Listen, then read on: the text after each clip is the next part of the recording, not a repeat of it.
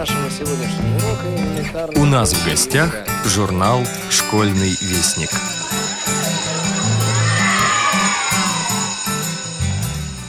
Здравствуйте, уважаемые слушатели Радио ВОЗ. Я Юрий Кочетков снова у микрофона. Отпуск пролетел очень быстро, и я, как всегда, окунулся в работу. Вышел в свет уже десятый октябрьский номер школьного вестника. Прослушайте обзор содержания этого номера.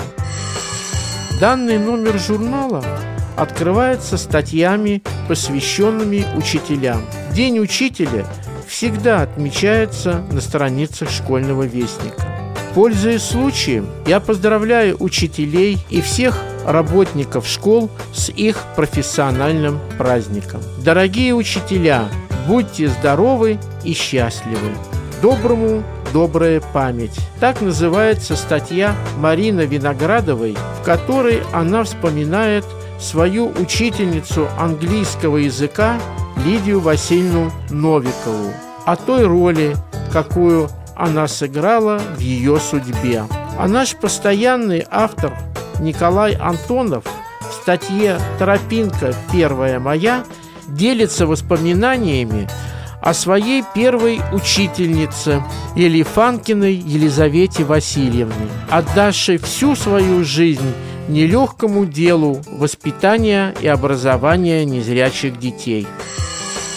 В октябре нынешнего года исполнилось 90 лет со дня рождения Марата Васильевича Бирючкова, замечательного, мудрого человека, сделавшего большой вклад в просвещение слепых людей. Он был большим другом нашего журнала. В частности, он был основателем рубрики «Силуэты». В статье «Мои встречи с Маратом Васильевичем Берючковым» Юрий Кочетков вспоминает этого человека. В рубрике «Неизвестная война» Сергей Тавлинов продолжает знакомить нас с событиями Первой мировой войны. Вы узнаете о баталиях Первой половины 1916 года. Школьный вестник в рубрике «Проба пера» вновь публикует рассказы и сказки учеников Челябинской школы номер 127 для слепых и слабовидящих детей, присланные нам Еленой Александровной Митроховой, заведующей библиотекой, педагогом дополнительного образования. В октябре 2014 года исполнилось 200 лет со дня рождения великого русского поэта Михаила Юрьевича Лермонтова. Не остался в стороне и наш журнал. Всякий человек для людей – загадка. Но гений – тайна.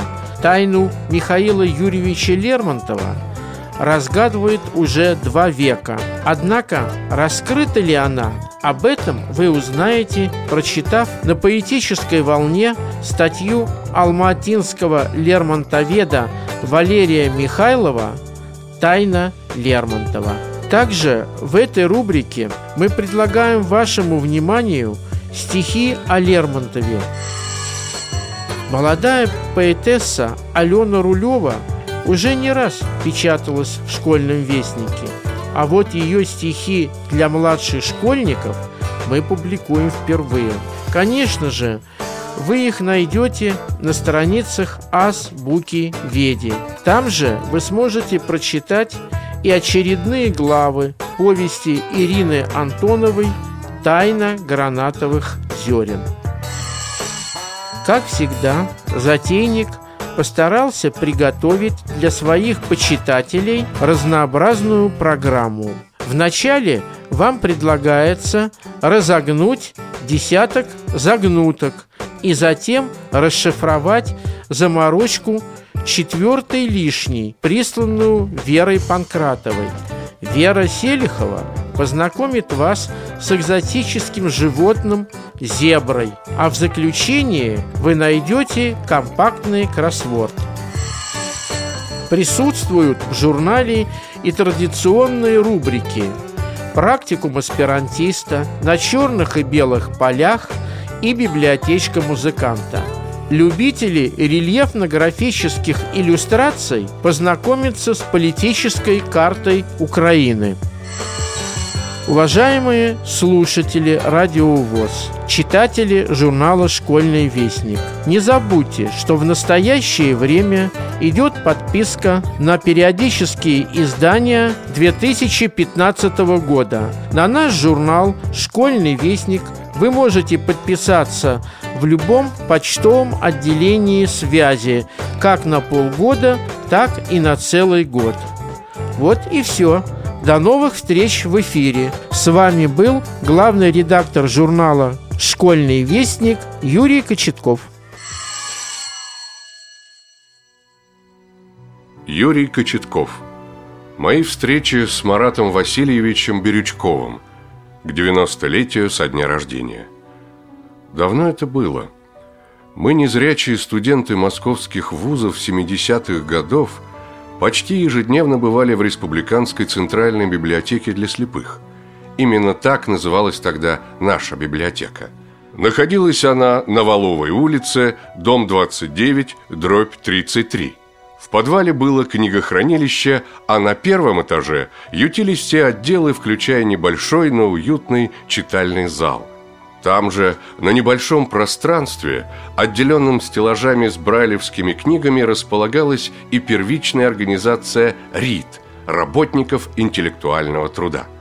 Открыв дверь в библиотеку, посетитель попадал в вестибюль. И днем, и вечером народу там было много. Закона о запрете курения в общественных местах тогда еще не существовало, поэтому дымно было так, что хоть топор вешай. Я тоже часто бывал в нашей библиотеке и каждый раз, особенно по вечерам, встречал в вестибюле человека, который много курил и обязательно с кем-то разговаривал о классической музыке, о литературе, о различных вопросах отечественной истории. Очень часто обсуждал он мемуары полководцев Великой Отечественной войны и литературные новинки о войне. Старшие товарищи мне сказали, что этот человек Марат Васильевич Бирючков – здешний библиотекарь, а его собеседники, как правило, известные в ВОСовских кругах люди Виктор Герасимович Першин, Анатолий Васильевич Вержбицкий, Николай Евдокимович Гапеев, Валентин Степанович Васяев. Настоящее мое знакомство с Маратом Васильевичем Бирючковым произошло в 1976 году. Было это так. Учеба моя в институте подходила к концу. Я выбрал тему дипломной работы – особенности редактирования учебной литературы, напечатанной шрифтом Брайля. Конечно же, начинать надо было с главы, рассказывающей об истории шрифта Брайля, об истории печати по Брайлю в России и в СССР. Опять-таки старшие товарищи мне подсказали, что помочь мне может только Марат Васильевич Бирючков – Лучшего консультанта и знатока ты не найдешь. Вот я и отправился к нему в гости на Люсиновскую улицу. Почти вся однокомнатная квартира была заставлена стеллажами с книгами и грампластинками. На отдельных полках стояли папки с газетами, журналами, машинописными листами и тетради с записями по Брайлю – «Это мой архив», – с гордостью объяснил Марат Васильевич. В нем собраны биографические сведения о незрячих ученых, деятелях культуры и искусства, политики, об истории общественных движений незрячих. Долго мы проговорили в тот день. Узнал я много нового, а главное, получил исчерпывающую консультацию по интересовавшим меня вопросам. Следующая наша встреча произошла в госпитале для инвалидов и ветеранов Великой Отечественной войны, куда я приехал навестить Марата Васильевича, скрасить, как я наивно полагал, его одиночество. На деле оказалось, что не только в своей палате, но и во всем отделении он самый уважаемый и известный человек. Кому-то поможет заявление в прокуратуру написать, кому-то письмо во властные структуры, с кем-то по душам поговорит а медсестры и санитарки между собой звали его просто наш Маратик. Прошли годы. Я стал работать в школьном вестнике. К тому времени Марат Васильевич давно уже был постоянным автором нашего журнала. Однажды в самом конце 80-х годов он позвонил мне и предложил открыть в журнале новую рубрику, в которой рассказывалось бы о достижениях незрячих в области науки, культуры, искусства и общественной деятельности, а также о деятельности зрячих, которые внесли большой вклад в образование просвещение слепых, в дело лечения и профилактики глазных болезней. Эту рубрику мы назвали «Силуэты».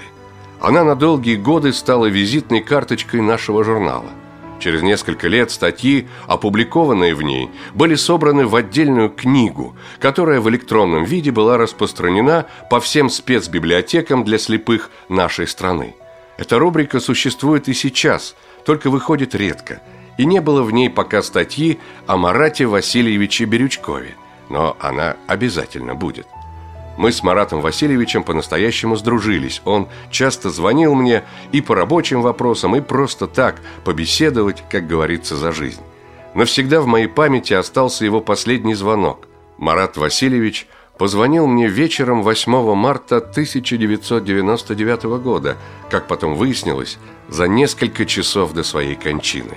Этот мужественный человек, прошедший все тяготы войны и плена, плакал и не стеснялся своих слез. Это не были слезы отчаяния, это были слезы от нескончаемой физической боли. К сожалению, врачи уже ничем не могли ему помочь. Разговор был недолгим, его последние слова «Юра, я умираю», свой архив я завещаю родной библиотеке. Думаю, он нужен будет людям. Конечно, этот уникальный архив нужен. И сегодня, и завтра, и в будущем. Им пользуются и будут пользоваться студенты, аспиранты, научные работники, сотрудники библиотек. Он нужен всем. Николай Антонов. Тропинка первая моя. Всему, что необходимо знать, научить нельзя. Учитель может сделать только одно – указать дорогу. Ричард Олдингтон. Светлой памяти учительницы моей первой Елизаветы Васильевны Елефанкиной, отдавшей всю свою жизнь нелегкому делу воспитания и обучения слепых детей, посвящаю. Быстротечны дни нашего земного бытия. Время делает свою неизбежную и неотвратимую работу, обращая в прах и унося в вечность все сущее в этом мире – оно безвозвратно стирает в памяти события и факты нашего прошлого. Но пока жив человек, в его сознании в мельчайших подробностях сохраняются образы людей, события, даты, которые имели решающее значение в определении и выборе жизненного пути. Одним из таких главных событий в моей жизни был день начала учебы в школе для слепых детей, 1 сентября 1960 года. В класс вошла молодая, невысокая, строгая женщина. Она, попросив всех встать, поучительски громким, хорошо поставленным голосом с нами поздоровалась и представилась.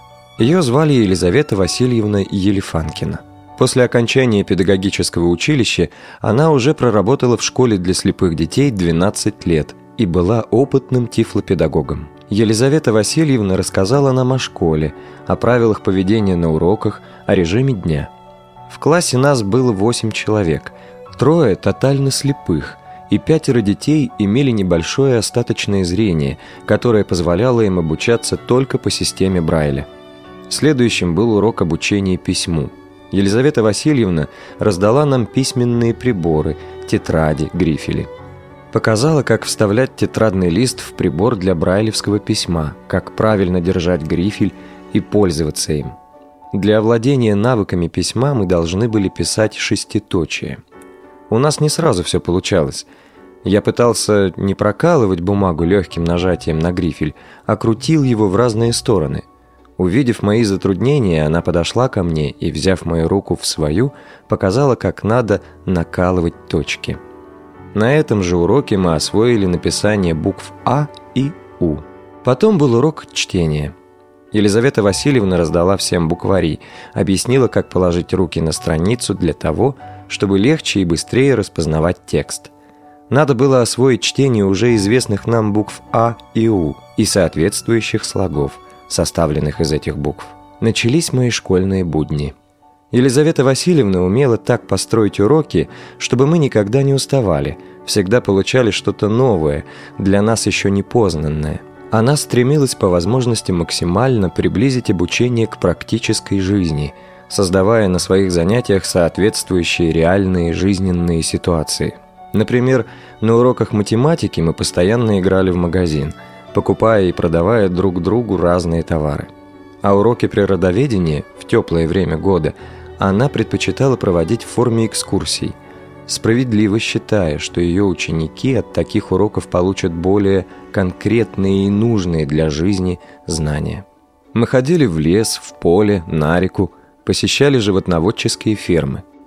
Как много знала наша учительница, с каким увлечением она рассказывала нам о растениях, о животных, о птицах и насекомых, всегда обращая наше внимание на их место в природе, отличительные признаки, свойства, практическую пользу, которую они приносят людям. Елизавета Васильевна не только рассказывала нам о растительном и животном мире, но и стремилась создавать в нашем воображении реальные образы его представителей – Детей с остаточным зрением она учила пользоваться специальными алгоритмами зрительного восприятия, формируя у них более полные образы предметов и явлений живой и неживой природы. А тотально слепых детей учила распознавать окружающий мир на ощупь, на вкус, на запах. Все, что можно, она старалась дать нам потрогать, понюхать, лизнуть языком, откусить или даже съесть.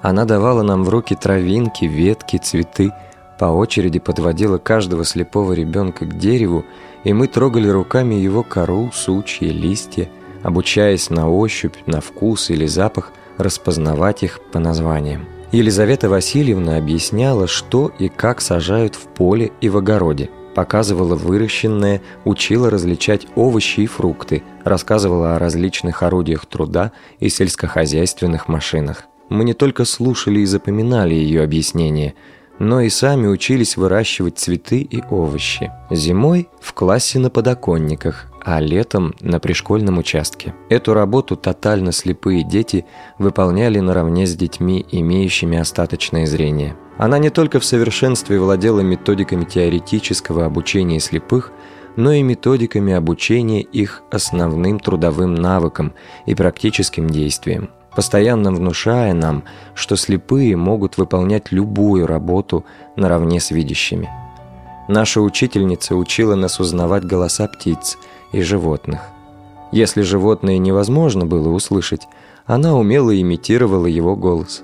Благодаря этим не совсем обычным урокам моей учительницы я и сейчас могу различать многие деревья и травы, произрастающие в нашей местности – Самостоятельно могу посадить и вырастить цветы и овощи.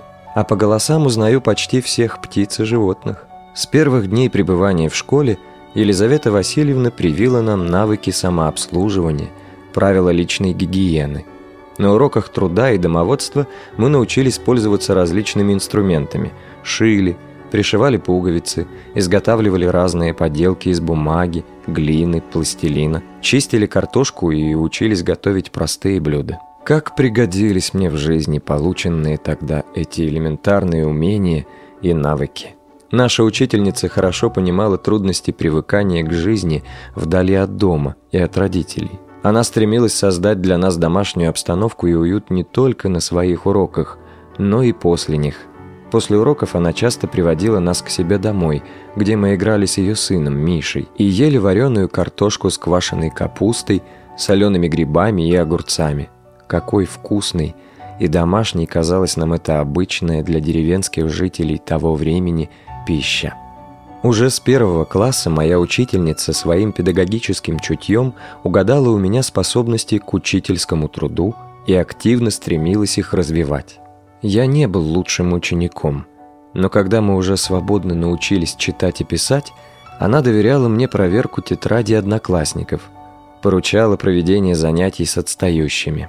А всем другим детским играм для меня были предпочтительней игры в школу, где я неизменно был учителем и, подражая своей учительнице, проводил уроки не только для учеников нашего класса, но и для более старших детей. Прошли годы. Я стал учителем. Много тропинок и дорог мне довелось пройти в своей жизни. Далеко не всегда они были прямыми и ровными. Но начало всему пути положила та, моя первая школьная тропинка, по которой четыре самых трудных года вела меня Елизавета Васильевна. Ее уже давно нет среди нас, но есть мы, ее ученики. И в каждом из нас часть ее души, ее сердца, ее жизни.